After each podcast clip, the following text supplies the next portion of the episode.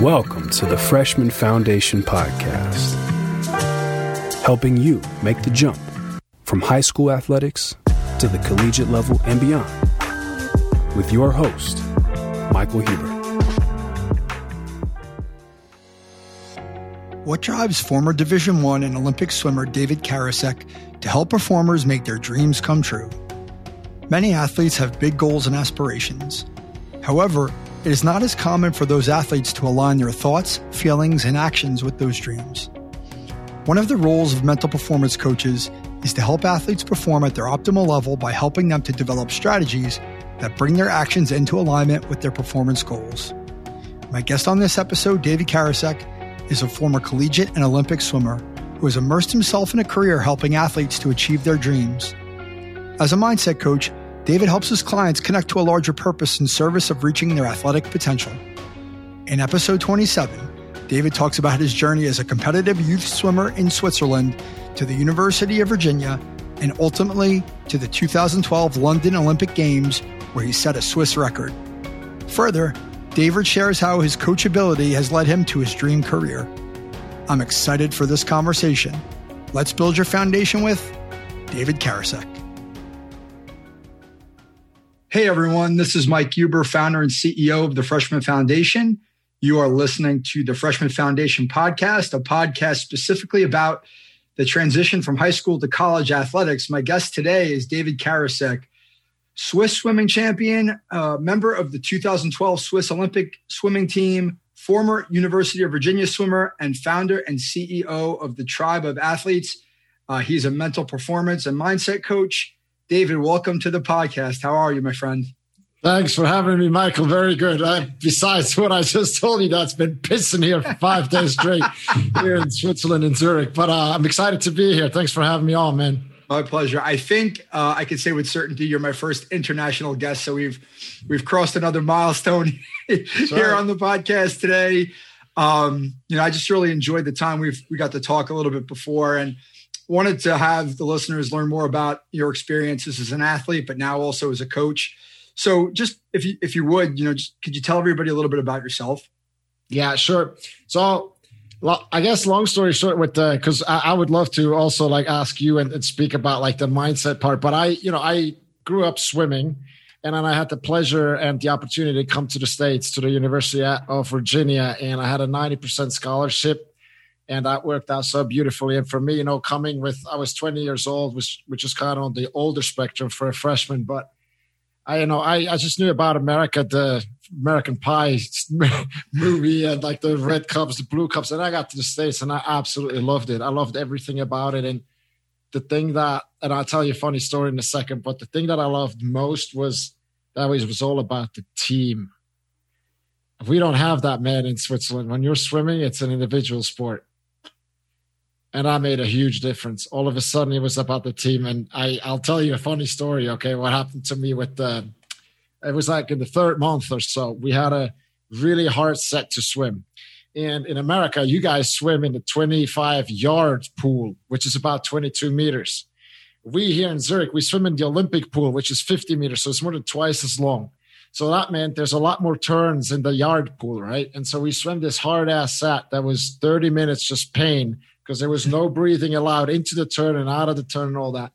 And I was struggling. And after twenty minutes, I literally remember I was like, fuck this, I'm just going to breathe. And I started like breathing in and out of the turns. And we finished the set. And the coach got up there and he's like, Karasek came all the way from Switzerland and he thinks he's something better than you. So he's going to get out and you guys are going to repeat the set and he's going to watch you how Americans do it. And then, you know, I felt so bad. And I had to get up on the bulkhead and I had to stand there and watch them do the whole set again, thirty minutes. And, you know, the, the coach, he kept walking back and forth. He's like, see, that's how you do it, you pussy. This is how I do it. And I really like a light bulb went off for me because, I mean, he meant the best. You know, he he said, I'm not going to only make you better swimmers. I'm going to make you men. And he did that. He, I mean, I have nothing but respect and gratitude and everything. But that opened my mind. That was a yeah. light bulb. What was the, so tell me, what was the aftermath of that with your teammates? How did they react? Man, they took it easy. It's like, as long as I got the learning out of it, they take it easy. It's just don't do it again. It's like, of course, I'm not going to do it again, you know? And, but that light bulb, uh, it had to happen. And that went off. And I, I was just like, wow, this is so cool. People hold you accountable here. It's like, you know, you're doing something. It's for something or someone bigger than you. It's literally seventy people on the team that are doing the same thing. Mm-hmm. And you can't just, you know, you have to kind of dance in line. And that was, for me, that was a new concept, you know? Absolutely. So, so how does that, tell me how that contrasts to you growing up in Switzerland, becoming, sort of learning how to become a swimmer and, you know, competing as you were growing up, you know, through your teenage years. How, what was the difference there? Man, I wasn't like, at the time, I wasn't really like aware of what was going on. That like, I, it was just on autopilot. And I was lucky that I had good guidance, but I didn't really like choose what I really wanted to do. It, It was, you know, I, I wasn't aware of that. It could be better. It's, it was just, I was just going through life on autopilot because I didn't know better. And I think that's, you know, there's some mistakes we all have to make. And that's what I would love like to speak to you about. It's like, there's a lot of things, a lot of mistakes we have to make to see, to touch something hot that we know it's hot. But there is some things that we can avoid by looking at like what other people did before us, by having really good guidance, like world-class guidance, for example. And you can just like avoid a lot of the trouble. And one of them would be to just know what you really want. And I never knew that. Yeah. I, it's, it's actually, it's pretty interesting and, and somewhat ironic in the sense that I feel like American athletes, particularly the ones I work with who are younger, a little bit younger, are super, super sensitive to making mistakes and have a really hard time dealing with it. And they, they always want to be perfect. And there's a rare, it's rare that a lot of the young athletes that I work with have that kind of growth mindset of like, hey, I made a mistake, but let me take the information and grow from it. It's more like, hey, I beat myself up because I made a mistake. And it's something I really work, have to work hard at in terms of finding ways to shift, help them shift their thinking about, hey, it's okay if you made a mistake, but what are you going to do with it? Similar mm-hmm. to what you described. Mm-hmm. And where, what do you think, where does that come from? Where is that like, and I, I agree with you. If you're t- like, let's say I work with an eleven year old with two actually tennis players. If the emphasis is on winning instead of having fun and learning, the question is, where does it come from? Because it's a good question, right? It's like, where does the child pick it up? Why is it so important to win? And why is, why isn't it important to learn and, and have fun? What do you think? Um, listen, I, my, unfortunately, my theory is that it comes from the adults, you know, whether it's coaches and parents. I think there's just an over, overemphasis on the performance. And I think a lot of it, frankly, to, you know, if I'm being fair to the, to those adults, I think it's a lack of knowledge about mm-hmm. what it is that actually motivates the athletes, right? What motivates young athletes and anybody, even adults, is feeling good about what you're doing, right? Feeling competent. Right? Feeling like you have control over the situation, feel like you're with your friends and having, and you're with people you can trust.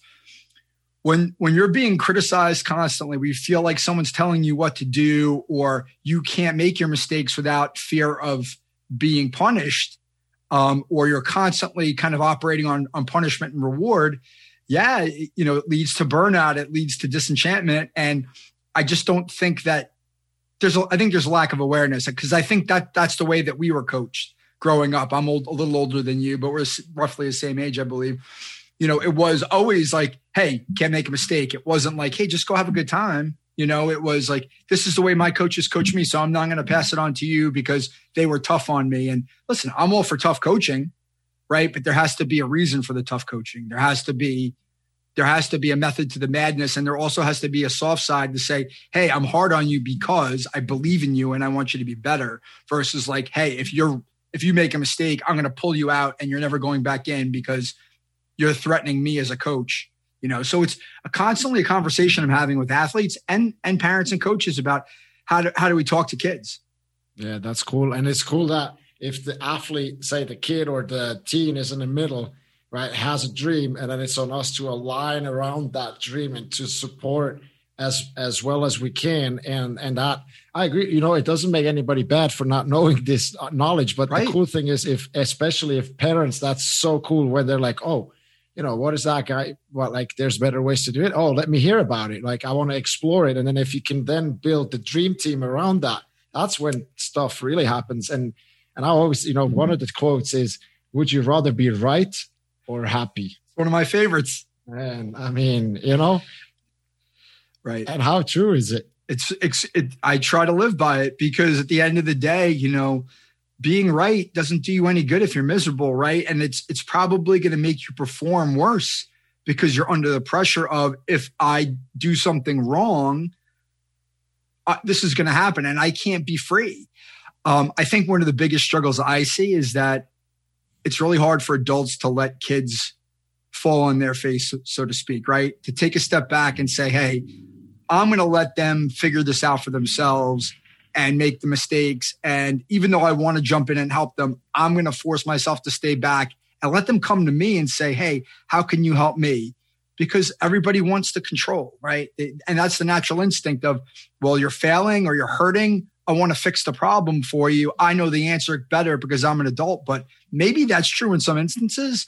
But if they feel like they don't have control over their own destiny, they're going to resent you, and they push back and they shut down. And that's just not a recipe for happiness or performance, performance success or anything. That's right. And one thing that I want to add, are, are you a parent already? I do. I have two young children. I have two exactly. twelve and a ten. Yeah. Uh, so just what I want to say is to all the parents listening, who's that guy like speaking, you know, I just want to say that we're, we're speaking of peak performing with athletes. But in the end of the day, what I'm realizing is that the real peak performers in life are our parents. That's... And I mean, like, look, with, with, we're, we're talking about peak performers on the field, in a game, in the water, you know, it's a freaking game. But when, mm-hmm. when you're a parent, that is, that is a peak for performers, right? So I have a lot of respect, and I'm just, you know, starting to see how, because my best friends are now parents, and I'm, you know, I'm like, oh my God, this is, I, I did not know all that, how much, how much it takes to be a good parent. It's such a hard job. It is. You're right. You're right. The consequences of being a parent, I mean, blow away the idea that it's important to be good at a sport, right? If you think about it, raising a, a good person to, to, to do the right things and be happy and healthy. And, you know, it's, it, it is really hard. And, and I try to listen as a parent, I try to really be compassionate for other parents, because I listen, I go through those moments too, where, you know, I want to lose my, I lose my temper, or I get emotional. Now I try not to get emotional about performance. I think I'm pretty good about that, because I understand the difference. But if my children make bad choices in, in life about how they treat other people or how they treat themselves, yeah, I'll lose my cool. And I have to realize too, at the same time, it's the same idea. Hey, they're going to make mistakes in their life, and I'm not always going to be there. So the faster I can get comfortable with that, the better off I'm going to be, and the better off they're going to be. Um, but it's definitely not, definitely not easy. So tell me about, tell me about your family. I, I don't know much about your background. What, uh, what was it like growing up in, in Switzerland? Yeah. So I have a younger brother, two years younger. I'm thirty-three, he's thirty-one, and my sister's twenty-nine. And so we're like two years apart. And um, my parents, they took us to a lot of different sports, and they never pressured us much. They were like motivating. It's like on a Saturday morning, you know, get your ass up and let's go. But it's not like they didn't force us to do anything. Mm-hmm. Took us to different sports, which was really nice because we could choose what we liked. And for me, what happened was my father was a swimmer. So I, I we all liked it. And I also played tennis. But with tennis, I would throw the racket around when I was losing. And my parents, I guess they just figured at that age, it's just better if he goes, you know, more often to swimming. And that's what happened. And, um, but we had the choice. We were never like forced, you know, there's other people. I remember in my club, they got money for every practice they went to from their parents.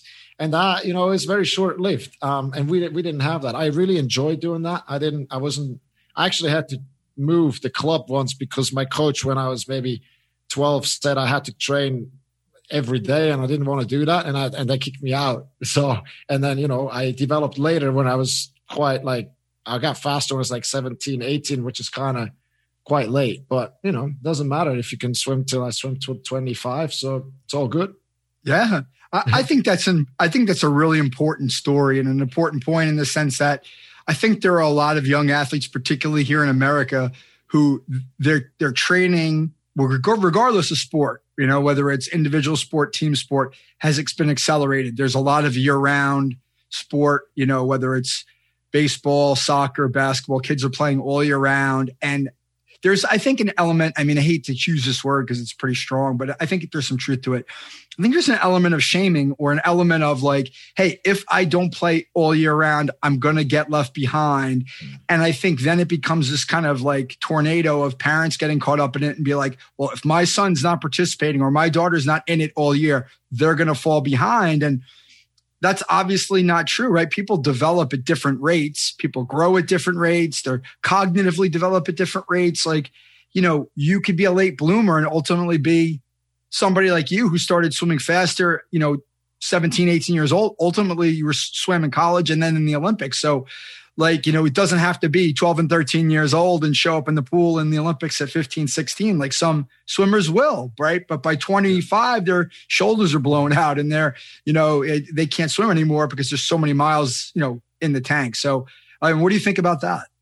Yeah, you could. I mean, I'm I'm I'm with you. You could argue though on the other side. There is. I mean, I'm seeing it with the swimmers here in Switzerland now. Wow, they're really good now. And in America, obviously, a lot more people in the. But they are swimming breaststroke now faster than I was swimming freestyle at that age. You know, some of these guys, they can't even run and play soccer anymore because their knees are going so like X-style because they're just in the water all the time. You know, their joints are super soft and because they're just swimming since the age of five, they're just training, training, training. And so, and then, yeah, but is it healthy? Is it good for the development of the child? Man, I...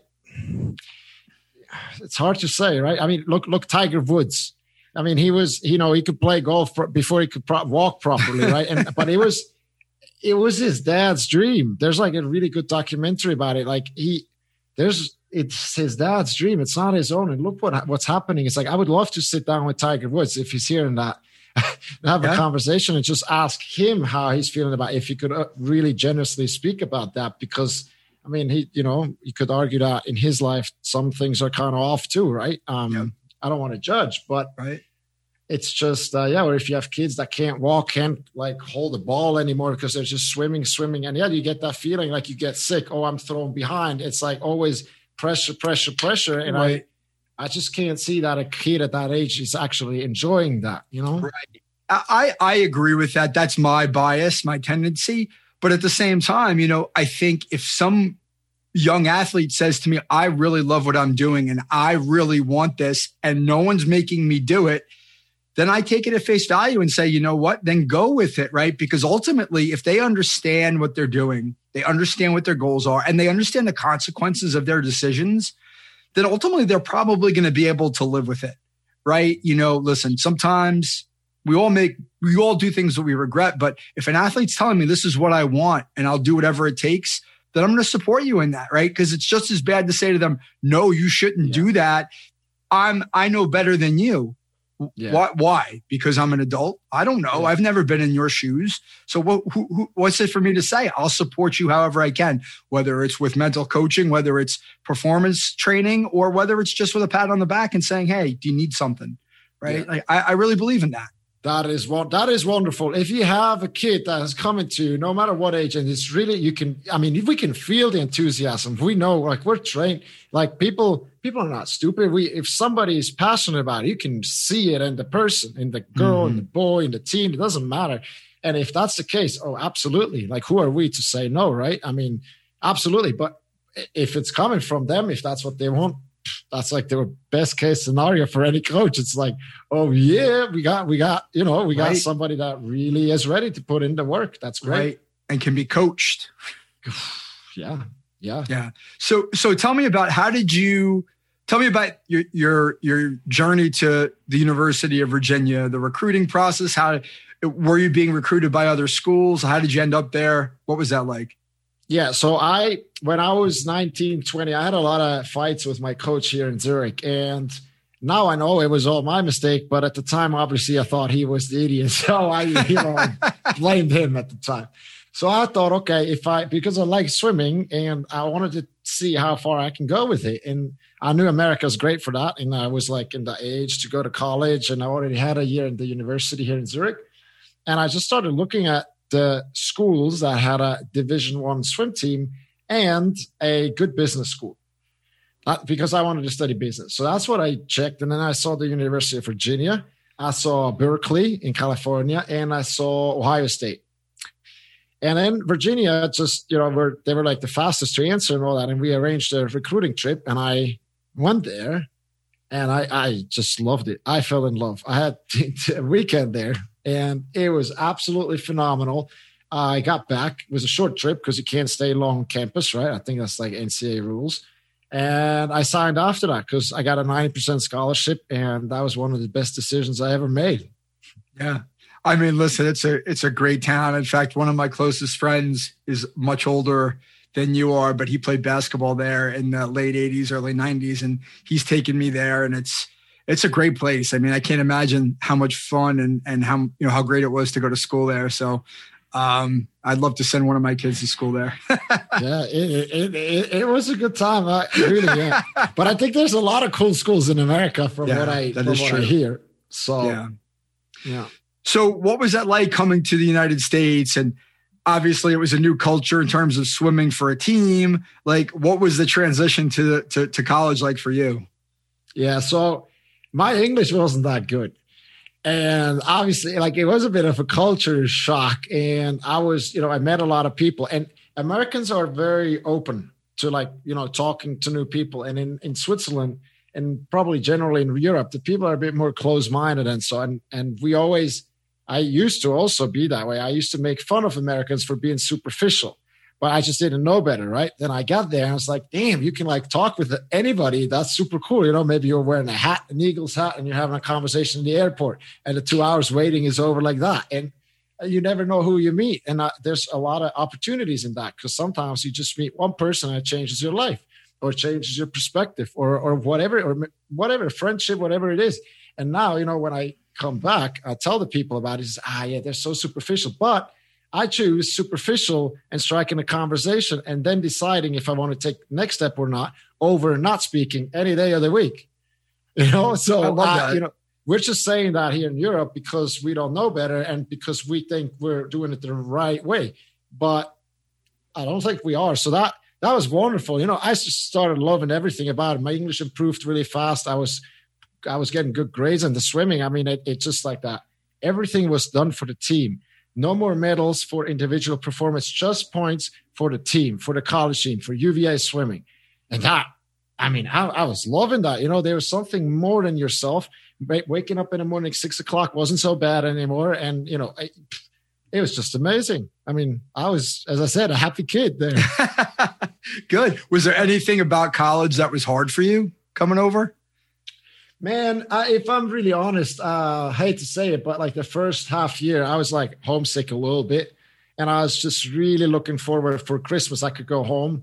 And um, we actually, I told my mom I missed a flight on purpose. So she would think I come back later and almost miss Christmas. And then I was there just before, like just before she was so happy to see me. But I, sure. I remember I was in the airplane and I, I knew my brother was going to pick me up. And I was so anxious. You know, when the time doesn't pass, you have like eight hours to fly, and it just, it feels like freaking two days because you're so excited to see your brother.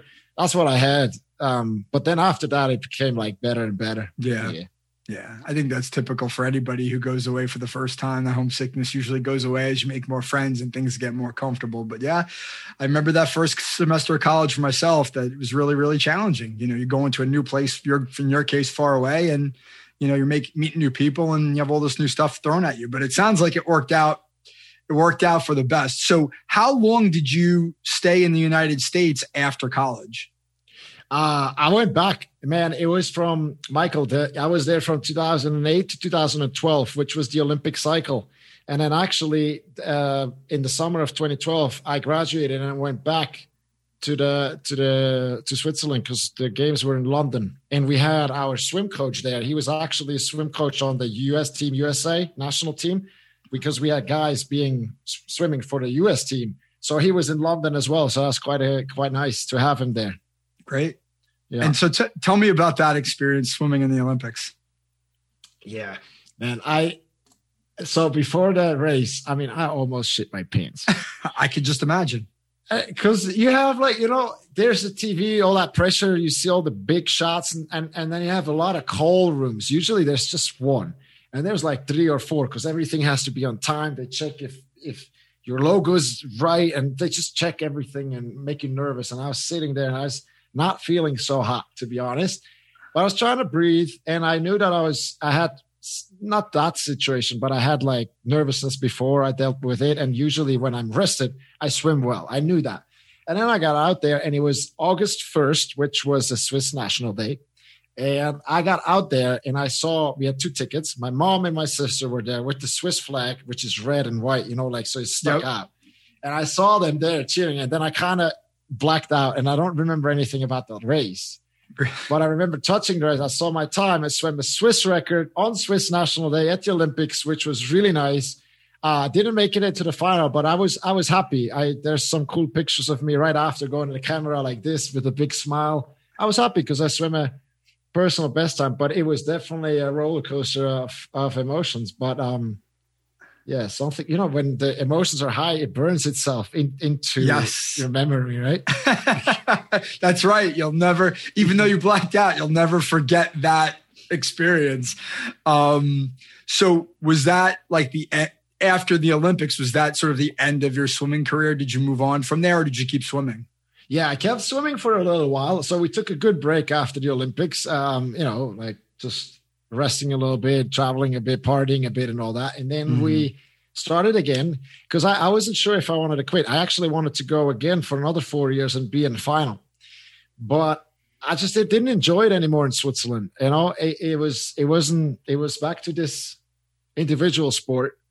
And comparing that to four years at U V A, I was like, all right, I'm really like mm-hmm. not having that much fun. And that thought kept coming and coming when I was swimming. And after a few weeks on a Friday afternoon, four o'clock in the afternoon, I we started warming up. And after ten minutes, I just made a committed decision because it came again. I was like, I got out of the pool.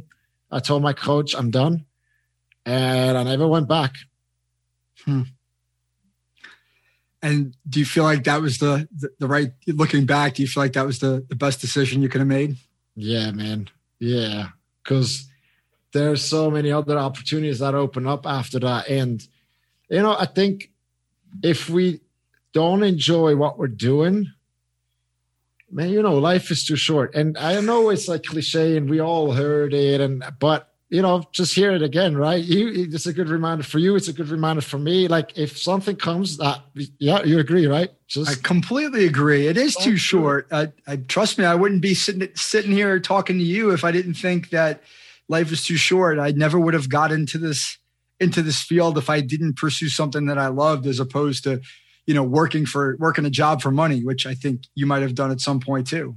Yeah. And, uh, you know, money's great, but is it what makes us happy? It doesn't, not, not for me, you know, maybe some people, but not for me.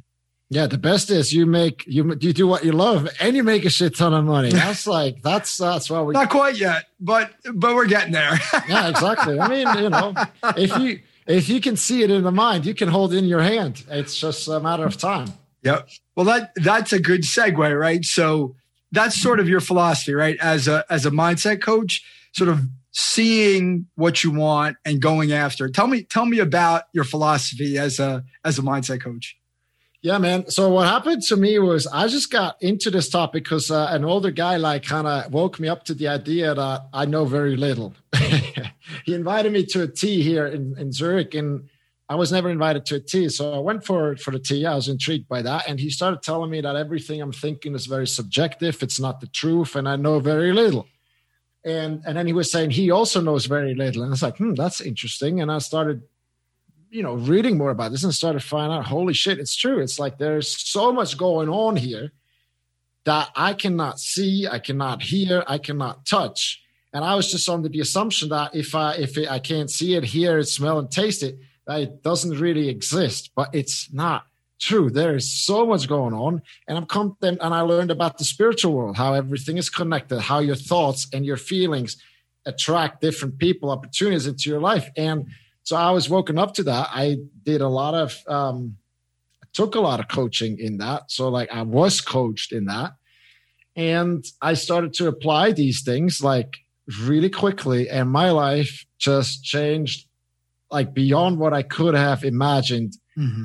at the time. And what I found really interesting is that my mentors always believed in me And now that I'm seeing how, and even if I, when I didn't, by the way, they believed in me because, and I'll tell you why, because they have been where I was before and they know it's worked for them. They know it's worked for thousands of others. So for them, it was easy to believe in me. And now that it's working for me, when I work with my athletes, I believe in them in times even when they don't, because I know I've done it, meant thousands of others have, and so can they. And I, I found that so, so interesting, and it changed my life. And then that's all I want to do now. Like I, I do nothing else but that. And I think I'm getting pretty good at it because that's all I do. And that's my passion, is to, how can you make your dreams come true? Yeah.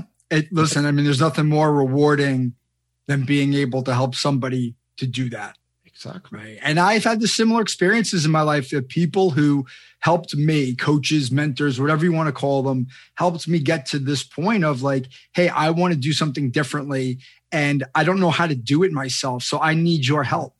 And like, that's made all the difference for me. If I tried to do it on my own and thought that I knew everything, I would have just, I would have kept getting the same result. And so, I mean, when people ask me like, do you get coaching? And I say, absolutely. Because if, if I don't get coaching myself, then I'm a hypocrite because I'm trying to help you. And like, even if we're smart, even if we know where to go, you know, we still have emotions that get in the way. When you have somebody helping you through that process and making you feel good about what you're doing and supporting you and giving you advice that maybe you, you, you can't give to yourself, like you need that. Right. And, and it sounds like that's exactly, you know, what you're doing with, with the people you work with. So I have a question, Michael, because what you're saying, one hundred percent. Now, my question is, what do you think sets these people apart that say, okay, this is where I am. This is where I want to go. Let me ask, as you said, you ask how to get there, because what you find is that these people here that know, you know, how they got there, they actually, most of them enjoy helping. They enjoy contributing. They enjoy telling their story. So what's the difference? Because I tell you one thing, I know from my mentor when we had a seminar, Bob Proctor, it's like from The Secret. He's kind of kind of famous. Mm-hmm. Um, what he said, he they had the top sales guy from Finan- Prudential Financials or something uh, from America. They had him there. They have twenty thousand salespeople in the company and had the top guy there because he got like some kind of award, and he had him on stage and he asked him, how many of the twenty thousand salespeople in your company have invited you to a breakfast or a brunch or a lunch and asked you six or more prepared questions on why you're so good and selling so much? Zero. Zero. So, you know, there's a paradox that the people that are like have a lower level of awareness, for some reason, they have, they don't, often don't ask the people that have a higher level of awareness. And I just want to say, lower and higher doesn't mean better or worse. It just means they know a bit more in that field. It doesn't make them a better person. So what sets those guys apart that have a lower level of awareness and say, let me ask the guy, and the others, they're just like make all kinds of excuses and they stay there and they keep progressing at a slow rate. What, what do you think is the difference? I mean, that's a really hard question to answer. I, I think it has to do It, my opinion, right? It's only an opinion, right? Because there's so many things that could impact mm. what you just described, right? To me, I think it it's confidence, right? Being confident to know what you don't know and to ask for help means you're dropping your ego and saying, yeah. hey, like, I don't know everything and I want to get to where I, I want to go and you can help me do that, right? I think a lot of people want to be right. And they don't want to be happy, to go back to what we were talking about before. They would rather be right because they don't want to show the flaws in their, in themselves, right? They're trying to protect themselves from mm-hmm. having people see who they really are. And so I guess ultimately it comes down to a lack of vulnerability or an inability to be vulnerable with themselves. And so a lot of it is just expressing emotion or expressing the way they feel and what they think. And so it's easier just to keep it to themselves and say, hey, I don't want anybody to know what's going on with me. So I'll just keep it to myself. And that keeps them stuck. And that's the way I was personally for most of my life until I got to a point where I couldn't live with myself that way anymore. And I was so desperate for a change that I started to just do a one eighty and say, hey, I'll take advice from anybody because I don't know shit. Mm-hmm. You know what I'm yeah. saying? And that, mm-hmm. that changed my life, but you can't make somebody do that. A lot of times I think it is desperation, or I think it's, they don't know people don't know what to do. And so they finally are willing to ask for help versus, hey, you know, like no one's really born that way, especially in this place, in, in this country. People are so, I feel like people are so egocentric, you know, and that's not a criticism. I think it's just a fact that they're not willing to ask for help or show that weakness or show that vulnerability. And that hurts them. It's not, it's, it's ironic in that respect. Mm-hmm. And I want to say in America is like the coaching market, just, just looking at the coaching market is a lot bigger than in Europe. I mean, I'm from, from my experience, me talking to a future client is, oh, it's a lot easier in with Americans in, in like, not for everyone, of course, but on average, because Americans are, I mean, they also have these entrepreneurial big events, you know, seminars people go to. In Europe, it's it's even tougher. So, and I, yeah. Um, hmm. But yeah, I, I really think, you know, the fastest way from A to B is to ask the people that have walked the path before. And when you have obstacles there, what you'll find, and that is, I think, a really beautiful illustration is if you have an obstacle there, it's literally the person that is at B helping you is helping you pull you over the obstacle. So it's actually a lot easier for you. It's starting to pull before you're right in front of it. So you can climb like slowly and then you're over it and then slowly down on the other way. That's really, that's really what happens. And I think that's what, like one of the skills to learn is learn to ask. It is so simple, but that could be to get funding for your sports career. It could be that somebody drives you to practice. It could be that you get sports nutrition inputs. It gets and in the mental, it's like anything you want, like a girlfriend, a boyfriend, like anything. Mm-hmm. Learn to ask, right? Absolutely. It's it's it's so interesting you say that because one of the things I believe is a critical skill for transitioning to from high school to college here in America is just that, right? The ability to ask for help because you go from being in America, the best player on your team, maybe the best player in your county, the best player in your state. Then you go to, a, if you go to a Division One school and everybody's like you, everybody was a star, right? And so now you're back at square one of like, hey, I'm just like everybody else. You got two choices, right? You could try to do it yourself, or you could try to get that help and use the resources that are at your disposal to say, hey, I know that I'm not the best anymore and I want to get to here. That's How right. am I going to do that? Well, I need that coaching. I need that help, right? I need the sports psychologist. I need the nutritionist. I need the strength coach. I need the tutor. I need all these people around me to elevate me because I can't do it on my own. And they know they've been here. But I think a lot of times we're not wired that way. We we just expect it to come to us yeah. because it's always come to us. Yeah. And, you know, that's a hard lesson to learn because it's not just coming to you. People yeah. aren't just going to show up on your door and say, hey, I want to help you in most that's, cases. That's right. Last time, I, I don't think there's anybody, one per two people came to me is like, can you coach me? Everybody else is like me initiating. But what you're saying, and that's why you're doing good work with the podcast and kind of, you know, getting the message out for people to hear is... And actually, you know, athletes should know that, that it's going better with a coach. They should know that because they should know if somebody cares, if they can trust somebody and that person cares and wants the best for them and is knowledgeable in their field, it's, you know, they should know that. But as you said, we're not wired for that. And for some reason, we think like the coach in football that just, that, that's it. That's the only coach we need. But that's actually the cool thing. Once you're being coached in different areas of life, you'll know the value of it. You know how much faster you progress, how much more, how much happier you are, and so on.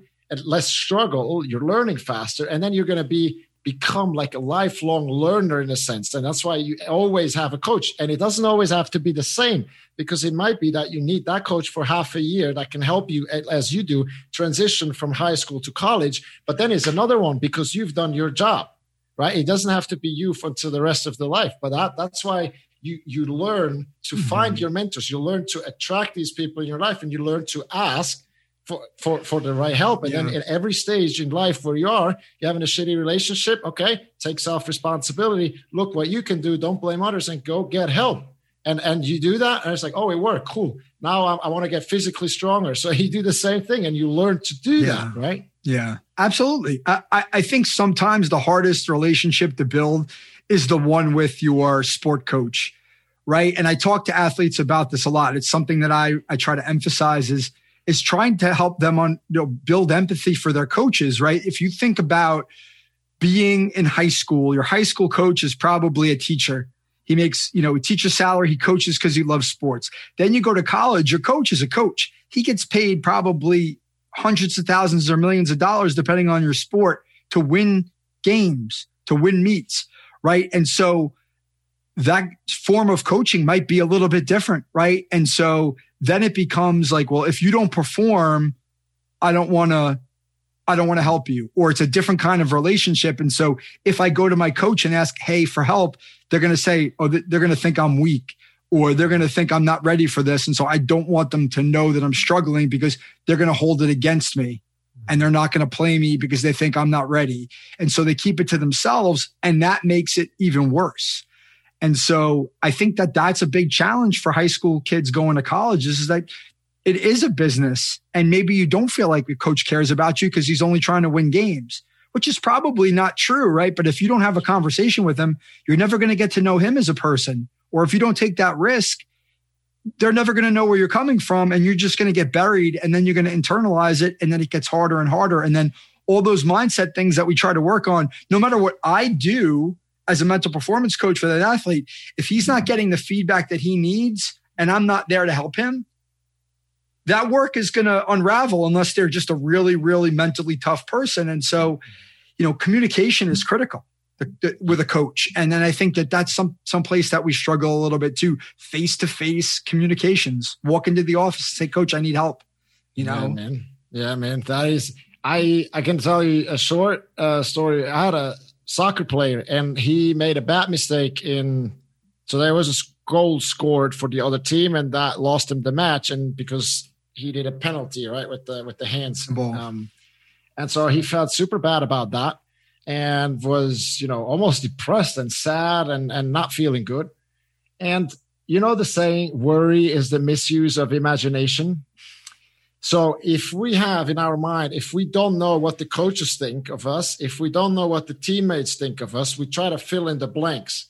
Now, when you're in a worrying state, you're going to fill in the blanks with worry because you're not optimistic in that moment. So you fill in with all the worry, and your imagination goes wild about, oh, this, and they're not going to play me anymore. My teammates hate me. They think I'm this and that, right?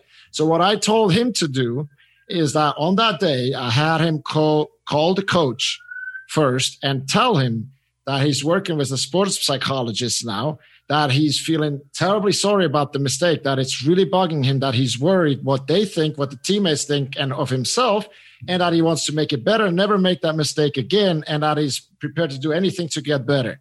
Now, when you go to the coach and the coach hears that, what's the coach going to do? He's like, this is fucking awesome, right? There's a guy who's realizing that, and it's actually showing strength. Now, same thing when you go to the teammates. They're not going to say you're a loser, like I could have, I would never have done that. Look at Cristiano Ronaldo. He made the biggest mistakes. He was crying on the pitch, but nobody remembers him for that. They remember him for being the best football player ever.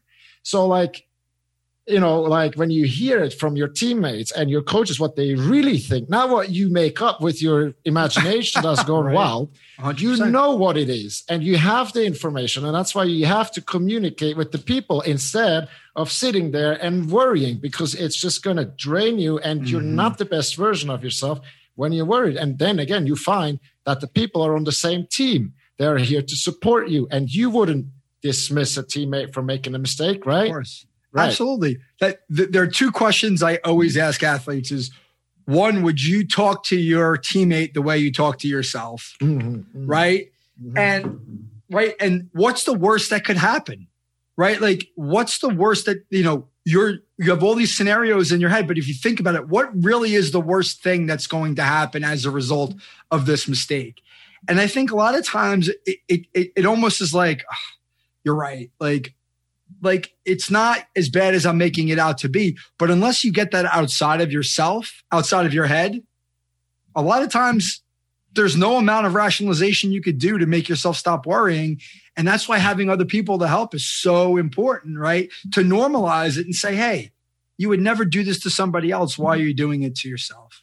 And I think that a lot of times that puts it in perspective, or at least starts building the awareness towards, okay, I did this, I do this. how do we make the change? What are some of the things that we could do to change the way I think about these situations? And that's, you know, that's at least the way I try to do things with my, with my clients. I mean, what about, what about you? Tell me about who you're working with and what that looks like. And um, I'm just curious more about like what your practice looks like right now. Yeah, man. So uh, it's only professional athletes at the moment. And um, a lot of tennis players and uh, soccer, triathlon. Um, yeah, but a lot of tennis players, no swimmers. Oh, there's one swimmer now, but um, not one-on-one yet. So and what I do is first thing always is, what do you want? It's the simple question, but what do you really want? Like what, what are you, what do you really want? And then we start working with activating the imagination. Like really, I use imagination visualization a lot because this is something that is for a lot of athletes and people in general, it's dialed down. We all had it as kids. Like, you know, you give a kid a broom and we'll use the broom as a horse. And then you tell it, like, give me the broom, and it will not hear it because it's sitting on a horse, right? So the imagination was wild when we were young. And it's just dialed down because what do they do in school? They'll tell you, tell you to pay attention, to not fantasize. If you daydream, they slap, you know. Mm-hmm. So it's dialed down. They always tell you be realistic and, and, and be an adult and all that. So we don't really allow ourselves to just close our eyes and imagining what we would really like without knowing how to get there. And so that's like step number one. Yeah. We, we we start doing those exercises, and every athlete that works with me one-on-one is that he or she has to commit ten to fifteen minutes a day to do these exercises that I do as well, that I learned from Bob Proctor and William Whitecloud. Those exercises that reprogram your subconscious mind, that put the belief where it should be. And it's not like just positive. It's not just affirmations based on bullshit. It's affirmations based on what your heart wants. And that are these are the good kind of affirmations. The one, if you're if I think I'm ugly and I'm just going in front of the mirror saying I'm pretty, I'm pretty, I'm pretty, I'm pretty, that doesn't work because the subconscious mind is not stupid. It will say doesn't well, believe you, it. Yeah, exactly. It actually get, does the opposite. The opposite. That's right. But if you have affirmations that are based on your heart, like can I read to you what I wrote three days ago? Just my daily exercise. A hundred percent. I love it. Okay, so. I, we always start like we bring it in the presence, right? So I'm so happy and grateful now that we're a thousand coaches strong in the Tribe of Athletes and that we serve and work with the world's best football players, fighters, and tennis players. Every one of my coaches is a former pro athlete who's worked with me and had so much success with the mental training that this is all he or she wanted to do after her career. We're getting millions of views on our YouTube channel, and it's every athlete's dream to be coached by us. I'm traveling around the world to Champions League games and Grand Slam tournaments and U F C fight nights as a fan, mentor, and friend of the world's most inspiring athletes. So you write that down, and you know I, I get goosebumps thinking about it now because it, it gets that picture up for me, and and that's what you want to do. You want to like, and it doesn't need to take long, but you want to condition yourself to have a picture of your dream to flash in your mind again and again, like be reminded. Have a goal card or something like that. You know, have something that you see multiple times a day. Put it on your bottle, like put it on your bottle when you're in training. Something about belief, something what you really want. Be reminded of that. And you'll see with a bit of time, not much time, a bit of time, that repetition will start to pay off and it'll really change your life. I'm curious. So the, how do you find the commitment level to be with your athletes? To them doing um, doing what you asked them to do. Man, I mean, they got to commit. They got they. I mean, they pay me a lot of money, right? so they and they know what they're going to be in. I say from the beginning, I don't have them sign anything because right. I've also had days when I didn't do um, the thing and it still worked, right? But I, it's just it's about a routine and just think yeah. how powerful habits are or how destructive habits are. So just think if you and also. It's like if you have a habit to see the positive, to focus on the good instead of the worry. That that is literally, that is a habit. My mother worries about me when I travel at the age of thirty-three all the time because it's a habit. It doesn't make any sense. She could be asking all the empowering questions. What is he learning? What is he doing? Who's he meeting? But she's worried because it's a habit, because she probably had good reason to worry when I was younger. But it's just a habit. So mm-hmm. just think if you see the positive, if you focus on what's good, and now, so you spend all your energy on what you want and not what you don't want. And that's that's really, that will change your life, because all we are so powerful. And look, I, I want you to like look at this. Everything that you see around us is is we created that. Like this pen, it first existed just as a thought, as an idea, and with time it moved into physical form. The phone that I'm using here, or, yeah, there's a phone, right? It existed in Steve Jobs' mind as a thought, and with a bit of time, it moved into physical form. Right. And but Michael how? Jordan. But but how did that happen? That happens because we can create, like animals can't do that. We have these higher faculties. There's a power that is flowing through us. And when we change our vibration, we move, we take different actions, and the actions will bring us different results. We change the level of our frequency by going where we want to go in our mind already, and not waiting on this to happen on, and then I can do that. It's, it's so I think that what I was hoping you would get at, what you did, is it's because it's a thought, but it's the action that brings the thought to life, right? But without the thought, we never would have gotten there, right? And so like, I think about my own existence and my last five or seven years of my life and how I envisioned my life to be, or I wanted my life to be in this world of coaching and helping other people, and what I wanted that to be. And it's really coming true because I envisioned it, but I also, because I did, right? Every action, and I talk to athletes about this all the time. If you want something, right? T- you tell me you want to be a professional athlete. Great. I love it, right? It's possible. Well, what are you going to do, right? If your actions don't align with that vision, then you're never going to get to where you want to go. And that's okay, because you don't want to do it. But there's also a consequence to that, right? So if you're not taking those steps to get that vision, you don't really want it that much. And you're, or if you do, you're going to regret one day that you didn't do what you could have done to get you there. I can help point you in that direction, but I cannot make you do it, no. Right? And I think that that's probably the most challenging thing for me as a coach, is to say, hey, I know what you want, and I think I know what I can do to help you get there, and then have somebody be like, yeah, I get it, but I don't want to do it. Yeah. And it's very frustrating. But I I love the way you present it, because it, there needs to be vision. The imagination does need to turn on, because all of us, whether you're a mother or you're an athlete, we always default to what? What's going to go wrong? What threatens us? What's going to hurt us? You know, we want to protect ourselves, and we don't want to take those risks, because if we do, we're going to get clubbed. And you're never going to get to where you want to go if you don't stick your neck out and say, you know what, I might get clubbed, but if I do, what am I going to do with it? Am I going to learn from it and grow from it? Or am I going to crawl back in the hole and be like, you know, it's easier just not to, to do anything. And you'll find out it'll get easier. It'll get easier. Yes. And, you know, by the way, if you if you say, like, this is frustrating as a coach, that what what you can try to focus on, uh, this is what I what I try as well, is because it is frustrating when you see somebody who says that he or she wants but doesn't take the step, right?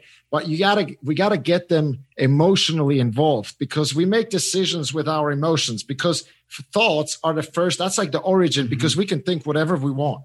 But then you gotta get, you gotta involve your subconscious mind, because your subconscious mind is running your body, and it's your emotional mind.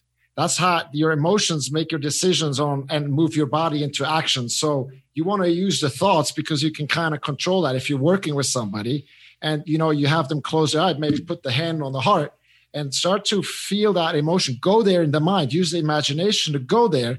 And then you know how it is, if you're getting nervous before a competition, your heart starts to beat faster.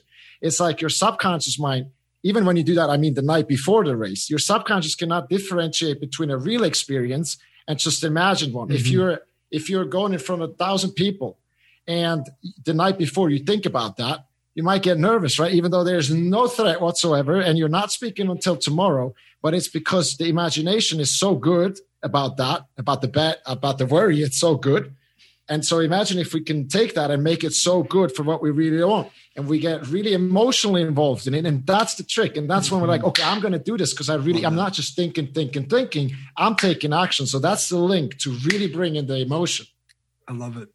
Well, we only have a couple minutes left because we got to wrap up here. But just if I, if I could ask you one more question. So if there's any one thing that you would leave the listeners with, or, or want them to remember from our conversation, what would it be?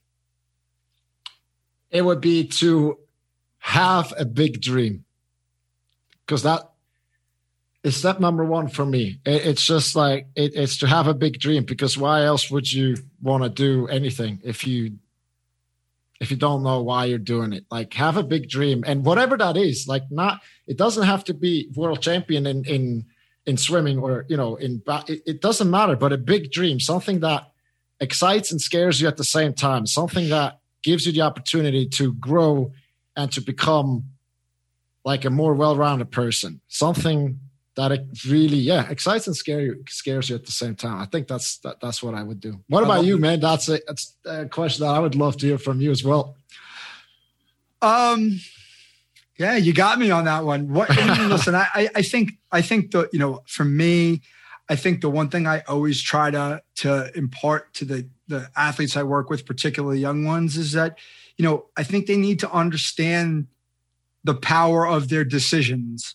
Right? Every decision has a consequence. And, you know, I think it's okay to make decisions that aren't ideal, but we've got to learn from them. And I think a lot of times when we make a bad decision, or we say something's wrong or something's right, it's not, that's not it. It's, am I making a good choice to move me in a positive direction? And if I don't, then what am I going to do to learn from it? I'm, I'm just a big believer in decision-making, and it's not absolute. And I think that's really hard when you go back to the conversation of, you know, perfectionism and is it okay to make a mistake, right? People tiptoe around decisions because they're afraid they're going to do something wrong, rather than saying, hey, what's the positive that's going to come out of this, right? Let me go get this. And if I fail, so what? I'm going to learn from it and I'm going to keep going. That's not a mindset that a lot of a lot of young athletes have, at least in my experience these days. And, you know, I could talk all day about why that is, just like we tried to a little bit. So with that, I want to thank you for joining the podcast. Hopefully we could do it again, because uh, I think we could probably have gone another hour. You're coming on mine, man. You're coming on my show when I, I'm ready. I, I, I am absolutely, and I would love to. I think it would be awesome. Um, I love doing this. Um, I love having these conversations, and hopefully they help the people who are listening. And, you know, your energy was awesome, man. It was, it was great to talk to you. I learned a lot from you. And likewise, uh, brother. Thanks for having me. My pleasure. I wish you the best, David. So what was your biggest takeaway from my conversation with David Karasek? For me, it is that connecting to something larger than yourself will maximize the chances that you can achieve your athletic dreams. David spoke very candidly about his journey and how we learn humility through the coaching process. He is now passing those lessons to those he serves as a mindset coach. My suggestion to young athletes is similar to David's. Don't be afraid to chase big dreams. In chasing those dreams, work hard to be coachable so that you are making the most of the guidance others share with you. I want to thank David for his kind generosity and the wisdom he shared with the Freshman Foundation community. You can learn more about David on Instagram at David Karasek, and on his website at david karasek dot com. You can learn more about the Freshman Foundation on our website at freshman foundation dot com. Thank you for listening. We'll see you back soon for episode twenty-eight.